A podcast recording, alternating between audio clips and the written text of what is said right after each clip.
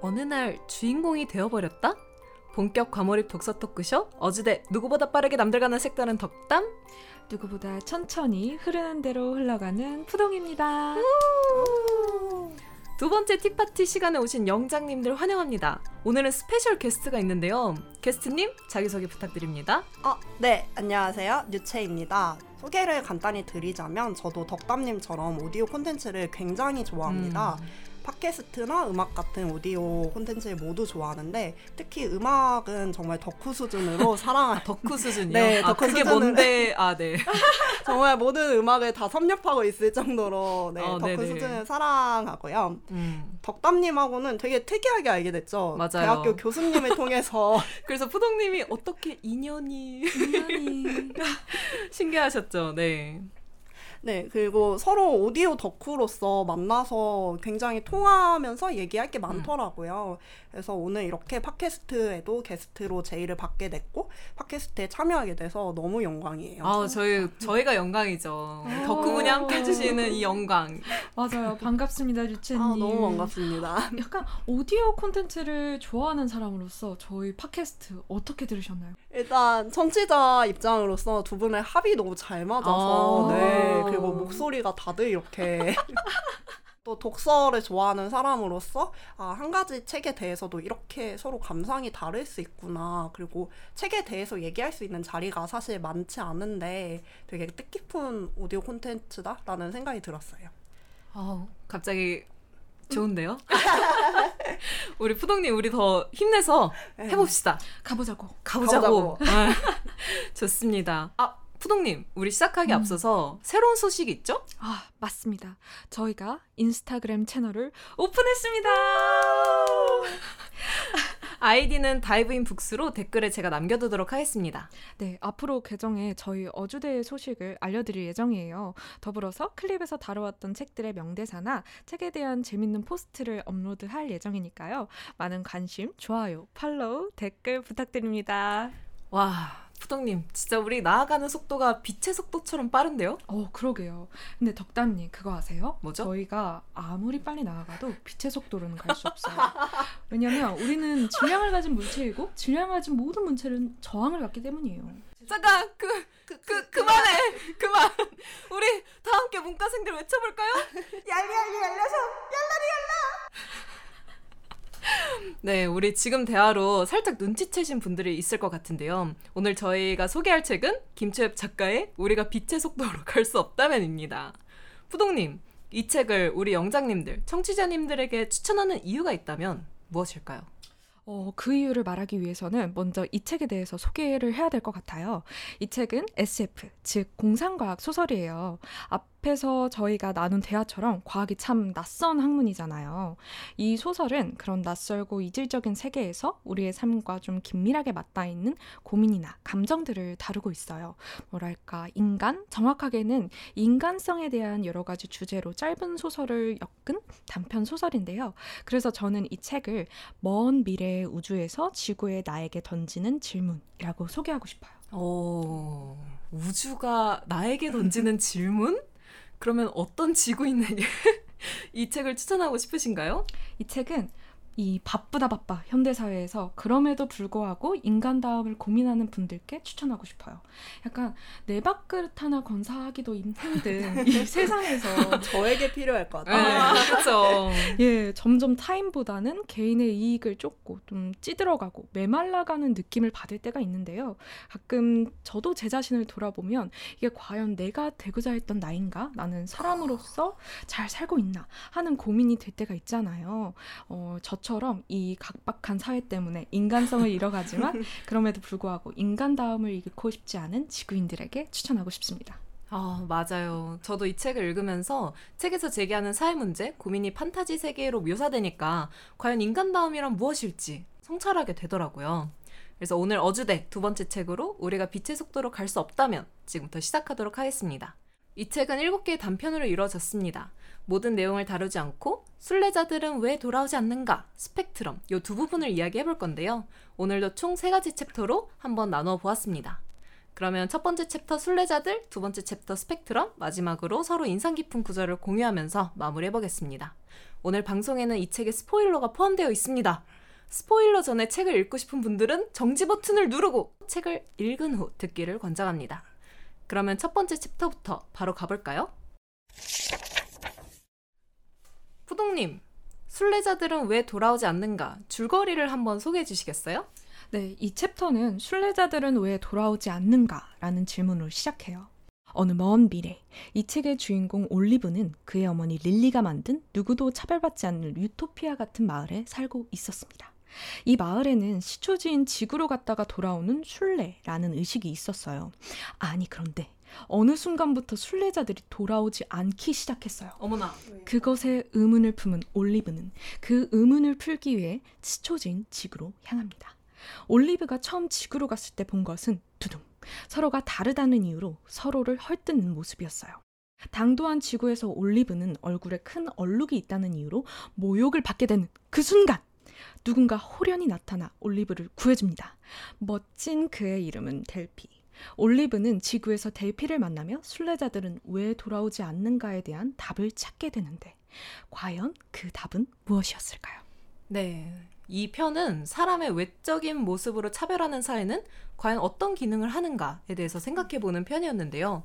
릴리가 차별하는 사회가 싫어서 새로운 사회를 만들고 유전자를 조작하는데 막상 그 사회 사람들은 거기를 떠나다니 모순적인 상황인가? 오, 네, 맞아요. 그러게요. 올리브의 엄마 릴리는 올리브를 위해 차별이 없는 유토피아를 만들려고 했지만 역설적이게도 그들은 서로를 사랑하지 않잖아요. 그래서 결국 우리 사회와 닮아 있는 것 같아요. 사회는 서로의 다름을 결점으로 규정하고 극복하고 뭔가 타파해야 하는 것으로 보는 경우가 많잖아요. 사실 다르고 부족하기 때문에 서로 채우고 의지하면서 살아갈 수 있는 것이 아닐까 라는 생각을 하게 되더라고요. 그래서 이 챕터는 과연 결함이 없는 세상은 우리에게 유토피아를 가져다 줄까 하는 질문을 던지는 챕터인 것 같아요. 되게 철학적인 질문이네요. 네, 이게 진짜 이 책의 묘미예요. 아, SF 소설이지만 되게 이런 철학적인 질문을 던져주니까 매료되더라고요. 음. 네. 그리고 릴리가 만든 올리브가 처음으로 지구에 가서 뭔가 자신의 외모를 지적하는 사람이 등장하는 장면이 이, 이 부분에 있어요. 그때 아까 동동님이 실감나게 해주신 것처럼 델피란 친구가 두둥 하고 등장하고 막 막아주고 그러는 게 너무 감동이었어요. 사실 올리브가 살던 그런 유토피아 같은 사회에서는 평생 못 봤을 광경이잖아요. 그렇죠. 동시에 델피 같은 제 친구가 생각이 아, 나더라고요. 어떤 친구예요? 아, 그 친구는 이제 때는 바야흐로 스무 살 때로 갑니다. 제가 처음으로 클럽을 가본 적이 있었어요. 벌써 재밌어요. 제가 그때 엄청 제가 못나다고 생각을 했어요. 그래서 자신감, 자존감 이런 게 다 바닥이었거든요. 그 이유가 있어요. 제가 어떤 분을 짝사랑을 했는데 처참히. 망했거든요. 그 원인을 이제 외적인 걸로 찾은 거죠. 그래서 막 그렇게 우울해 있으니까 친구가 답답하던지 야 클럽 한번 가자 이렇게 가자 가자. 가보자고 이렇게 된 거예요. 근데 제가 가서도 어 내, 가 이, 이런 곳에 가도 돼? 막 이렇게 쭈뼛쭈뼛 거리니까 친구가 그 클럽에서 높은 곳에 이렇게 막 끌고 가더니 야 잘 봐. 잘나야만 이렇게 춤추는 거 아니고 사람 만나는 거 아니라고. 너무 네. 맞죠. 음, 잘나면 멋진 좋은 거고 너도 괜찮다. 여기를 봐라. 이렇게 저를 교육을 시키더라고요. 그래서 저는 개인적으로 이 부분을 읽는데 델피라는 친구를 통해 또 제 친구가 생각나서 되게 좋았던 부분이었던 것 같아요. 혹시 유채님은 델피 같은 친구가 있나요?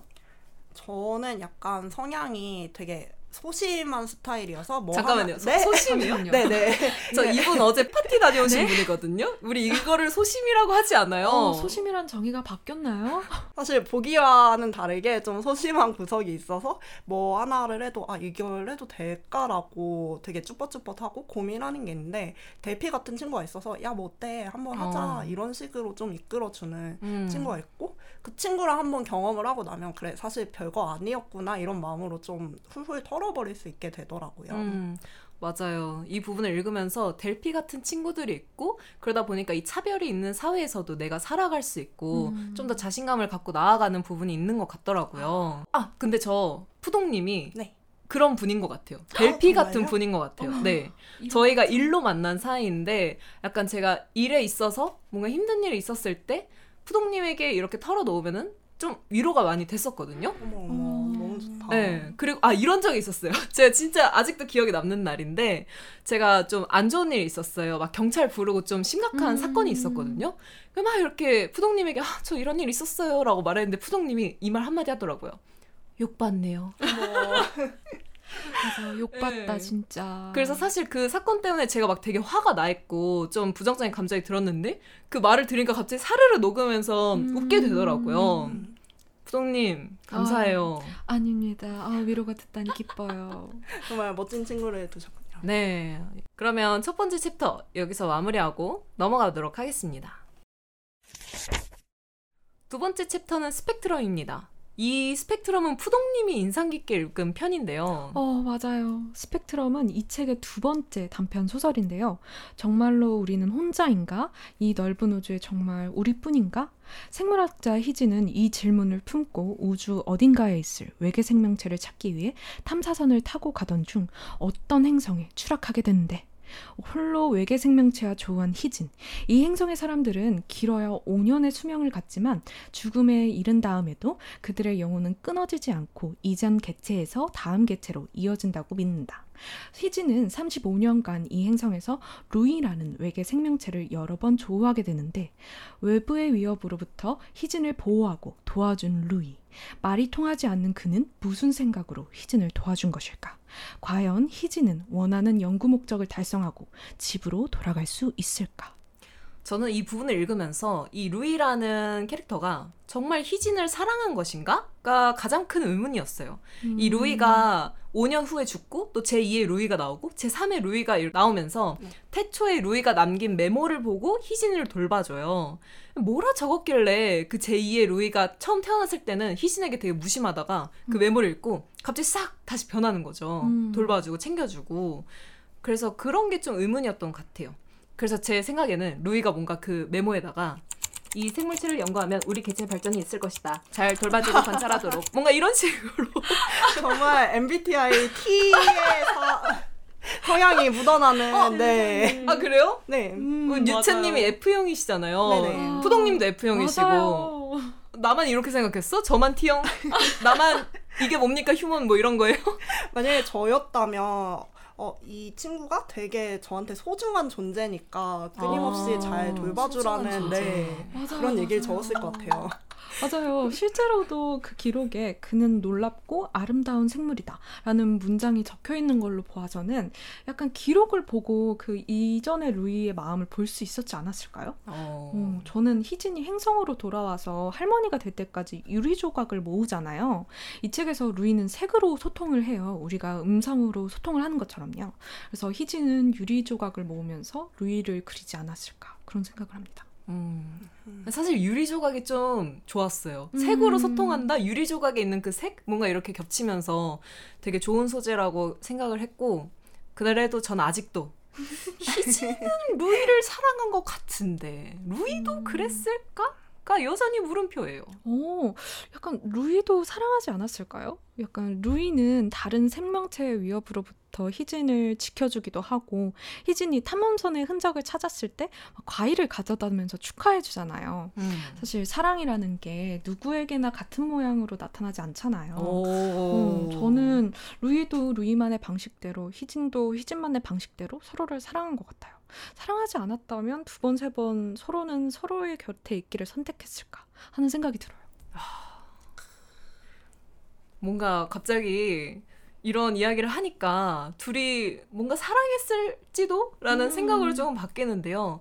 저는 개인적으로 이런 맹목적인 사랑이 좀 두려워요. 뭔가 아직까지 누군가를 사랑해보지 않아서 몰입이 잘 안 됐던 부분도 있었어요. 유채님과 푸동님, 가족을 제외하고 다른 사람을 사랑한 적이 있나요? 오, 당연하죠. 저는 당연하지! 당연하지! 저는 제 곁에 사랑하는 사람을 잘 두지 않아요. 그러니까 어머. 친구나 음. 가족이나 뭐 일이 될 수도 있고 어머. 취미도 그렇고 따로 시간을 내서 애정을 드리는 것들은 모두 제가 어느 정도 사랑하는 것 같아요. 사랑이 꼭 이성애적인 것만 사랑은 아니잖아요. 그쵸, 규정하는 이름이 다를 뿐이고. 그래서 저는 덥담님도 사랑해요. 동단님 아. 어떻게 생각하시나요? 아, 사랑해요. 굉장히 당황하시. 아, 네. 저 사실 이거를 이제 대본에서 봤는데 뭐라고 대답해야 될지 모르겠는 거예요. 네, 그래서 대본에 공백으로 나온게는데요 유채님은요? 저 당연히 덕담님을 사랑하고 그리고 그만 제발 그만해. 네, 아 죄송해요. 네, 유채님. 네, 그리고 푸동님 말씀처럼 되게 사랑하는 것들을 곁에 두는 것도 너무 공감하고 저는 요새는 콘텐츠 속 남자 주인공들을 사랑을 많이 하게 되더라고요. 어머, 네, 특히. 우영우 저 준호 씨. 준호 씨 정말 콘텐츠를 볼 때마다 그 남자 주인공들에게 특히 이입을 해서 아, 사랑하게 되는 것 같아요. 잠깐만요. 저 수정할게요. 저 사랑한 적 있는 것 같아요. 어, 그쵸. 네, 아, 그쵸. 콘텐츠를 사랑했었네요. 음, 아, 맞아요. 정말 그런 매력적인 캐릭터 보면은 사랑하지 않을 수 없죠. 그쵸, 그쵸. 꼭 남자 주인공이 아니더라도 여자 주인공이든 아니면은 동물이 주인공이라도 그쵸. 저희는 감정이입해서 사랑을 음. 하게 되잖아요. 저 오늘부터 사랑해봤다고 말하고 다닐게요. 좋습니다. 네, 저 오늘부터 사랑해본 거- 사람이에요. 네. 아, 이렇게 마음이 좀 말랑해지는데요.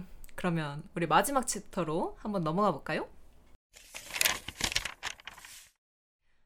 마지막 챕터입니다. 이 책의 명언, 명대사를 하나씩 공유하려고 하는데요. 지금 듣고 계신 청취자님들도 인상 깊은 문장이 있다면 댓글로 남겨주세요. 먼저 푸동님이 꼽은 명대사는 무엇인가요? 네, 저의 최애 챕터가 스펙트럼이라고 말씀드렸는데요. 스펙트럼에서 희진이 두 번째 루이를 만나 어, 함께 지내면서 자기 전 루이에게 인사를 건네는 장면 중에 이런 구절이 있어요. 잘 자. 처음으로 잘 자라는 인사를 하고 깔개 위에 몸을 누였을 때 희진은 문득 울고 싶었다. 고작 그 정도의 말을 건네는 것만으로도 누군가를 더 소중하게 여기게 된다는 사실을 여전히는 몰랐다. 사실 누군가를 사랑할 때 그 사람이 나에게 남들보다 더 소중한 사람이 되는 순간은 그렇게 특별하지 않은 것 같아요. 어, 누군가를 사랑한다는 것은 정말 사소한 것인데 뭔가 세상에 치여서 그 사소함을 나는 잊고 사는 것이 아닌가 하고 생각했어요. 저희가 사랑을 논의하기에 요새 세상이 너무 바쁘긴 하죠. 음, 맞아요. 바쁘다 바빠 현대 사회. 맞아요. 좀 틈이 여유가 없잖아요. 여유가 없다 보니까 일과 사랑에 빠지는 분들도 계시고 음. 아, 푸동님 말씀 들으니까 그 순간이 언젠지가 좀 궁금해요. 말씀하신 음. 사랑하는 사람이 소중하게 느껴지는 그런 모멘트들? 저도 책 속의 루이랑 희진처럼 마주보며 웃을 때요. 약간 같은 것을 보고 같은 감정을 가- 공유할 때 나는 이 사람이 소중하구나 하고 느껴요. 어, 유채님도 혹시 있으신가요? 저도 마주보면서 웃을 때나 저는 취향을 공유할 때 내가 이 사람하고 정말 소중한 관계구나 하는 것을 좀 느끼게 되는 것 같아요. 맞아요. 예를 들어 음 악 덕후신데 상대가 음악 완전 안 듣고 대화를 할 수 있는 게 많이 에, 없겠죠. 에, 에, 에, 에. 그게 뭔데 막 이러면은 좀 곤란할 것 같, 맞아요. 취향 중요한 것 같습니다. 저는 스펙트럼 읽었을 때 아까도 말했지만 계속 물음표였어요. 왜 루이가 저렇게까지 할까? 사랑일까? 의심했어요. 근데 최근에 제가 하트 시그널 다시 정주행하고 있거든요. 근데 거기서 김이나 씨가 이런 말을 하더라고요. 사랑을 할 때 이렇게까지 해야 하나 생각이 들 때까지 해야 한다. 그 말과 또 유채님하고 푸동님의 생각을 들으니까 아 둘은 사랑했겠다 라고 생각이 바뀌네요. 그러면 이제 제 차례군요. 제가 선택한 명언입니다. 그때 나는 알았어. 우리는 그곳에서 괴로울 거야. 하지만 그보다 많이 행복할 거야. 입니다. 이거는 순례자들은 왜 돌아오지 않는가에서 순례자들이 돌아오지 않는 이유를 깨달으며 하는 말입니다. 순례자들이 살던 곳은 차별 없고 그야말로 이상적인 곳인데 왜 여길 돌아오지 않을까? 저는 빛과 어둠, 동전의 앞면과 뒷면이 있는 것처럼 존중과 차별은 뗄래야 뗄 수 없는 것이라고 생각을 했어요. 그래서 차별을 통해 존중해야 한다는 것을 배우고 또 슬픈 날이 있어 행복이 빛나는 것 같습니다. 제가 정말 고등학교 때 읽고 지금까지 도움받는 책이 있어요. 그것은 신정호승의 내 인생에 힘이 되는 한마디인데 거기서 이런 문구가 있어요. 햇빛이 계속되면 사막이 되어버린다. 가끔 우리 인생에 비도 내려줘야 한다는 거. 그쵸, 그쵸. 네. 아, 햇빛만 찔 수 없죠. 네, 그래서 저는 이거를 명대사로 꽂고 싶습니다. 와, 너무 좋습니다. 진짜 명언이네요. 맞죠? 네, 저도 이 구절에서 마음이 사무치더라고요. 음, 그러니까 이 책을 관통하는 한 구절이 아닐까 생각합니다. 맞아요. 맞아요. 책에서 계속 물음을 이런 물음을 던져요. 음, 과연 차별이 없어야 행복할까? 음. 우리는 어떻게 해야 행복할까? 근원은 어딜까? 약간 이런 것들의 질문이 있어서 제 마음도 관통해 버렸답니다. 네, 혹시 뉴트님 하고 싶은 말 있으신가요? 어, 방금 대화를 통해서 사실 저는 책을 제가 현대 사회인으로서 바빠서 음. 읽을 수 없었다는 핑계를 대지만 지금 오늘 와서 얘기를 들어보니까 아, 정말 차별의 요소가 없다고 해서 행복한 세상일까? 차별의 음. 요소가 없다고 해서 근원적인 미움이 없어질 수 있을까? 음. 이런 좀 철학적인 물음이 드는 것 음. 같아요. 저는 그래서 최근 드라마 우영우가 아까 음. 나왔잖아요. 그 드라마가 정말 잘 만든 드라마라고 생각을 한 게 장애인에 대한 인식을 좀 사람들에게 다시 한번 생각해 음, 보게 음. 만드는 그런 드라마인 것 그쵸. 같아요. 맞아요. 네. 우영우가 하는 그 대사 중에 막 그런 거 있잖아요. 괜찮아요. 저는 자폐를 가지고 있으니까요. 뭔가 이런 말 할 때마다 영우야, 그건 그렇게 생각하지 마. 넌 소중해. 너 자체로 빛난다고 막 이러고 있다 있, 었거든요 네네. 네, 그래서 무조건 아예 없는 것보다는 조금 남아 있어서 같이 이야기하는 게 좋은 것 같다고 생각을 합니다. 그러면 우리 마무리를 해볼까요?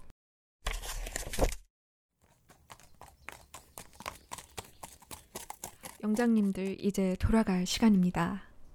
푸동님과 뉴채님 오늘 함께한 시간 어떠셨나요? 어, 저는 개인적으로 이번 책을 너무 재미있게 읽었거든요. 약간 너무 재밌어서 진짜 눈물이 찔끔 나더라고요. 잠시만요. 이분 눈물 찔끔이 아니라 한 바가지. 네, 한 방에 가, 왜냐면 제 앞 같이 읽었는데 갑자기 막, 막 이런 소리 들리는 거예요. 그래서 어머나? 아니 그걸 말하면 어떡해요? 네. 아, 어쨌든 좋아하는 책에 대해서 얘기를 나눌 수 있어서 너무 좋았고 또 오늘은 새롭게 스페셜 게스트인 유채님과 함께 공개적으로 수다 떨 수 있어서 너무 즐거웠어요. 유채님은요? 아, 네. 저는 개인적으로 오늘 책을 안 읽고 방송에 참여하게 돼서 사실 좀 걱정하는 마음으로 왔었는데요. 두 분께서 설명을 너무 잘해주셔서 되게 청취자의 입장으로서 즐겁게 대화에 참여할 수 있어서 너무 감사했고요. 그리고 또 책을 안 읽었으니까 이제 또 얼른 집에 가서 책을 읽어야겠다라는 생각이 들었습니다. 되게 기대가 되지 않나요? 네네. 두 도대체 분이 어떤- 네, 어. 이렇게 말씀해 주셔서 너무 기대되는데요. 김채수 작가님 듣고 계신가요? 정말 재밌게 읽었습니다, 작가님. 네, 저도 정말 즐거웠고 김채수 작가님이 신작이 계속 나오시더라고요. 네, 그래서 한번 또 읽어보고 싶어지는 순간이었습니다. 그러면 우리 어주대 다음 3화는 목요일이 아닌 화요일 8월 2일 날 업로드됩니다. 현재 플로 이벤트 기간이어서 여기에 맞춰서 열심히 해보려고 합니다. 청취하는데 참고해주세요! 네, 다음 시간에 함께 이야기 나눌 책은 김유진 저자의 나의 하루는 4시 30분에 시작된다입니다. 책을 미리 읽어도 좋고 편하게 들으셔도 좋습니다. 그러면 영장님들 매주 목요일 업로드지만 다음 화는 화요일 날 업로드 된다는 점 잊지 마시고요. 좋아요, 댓글, 구독, 알람 설정도 잊지 마세요. 아디오스!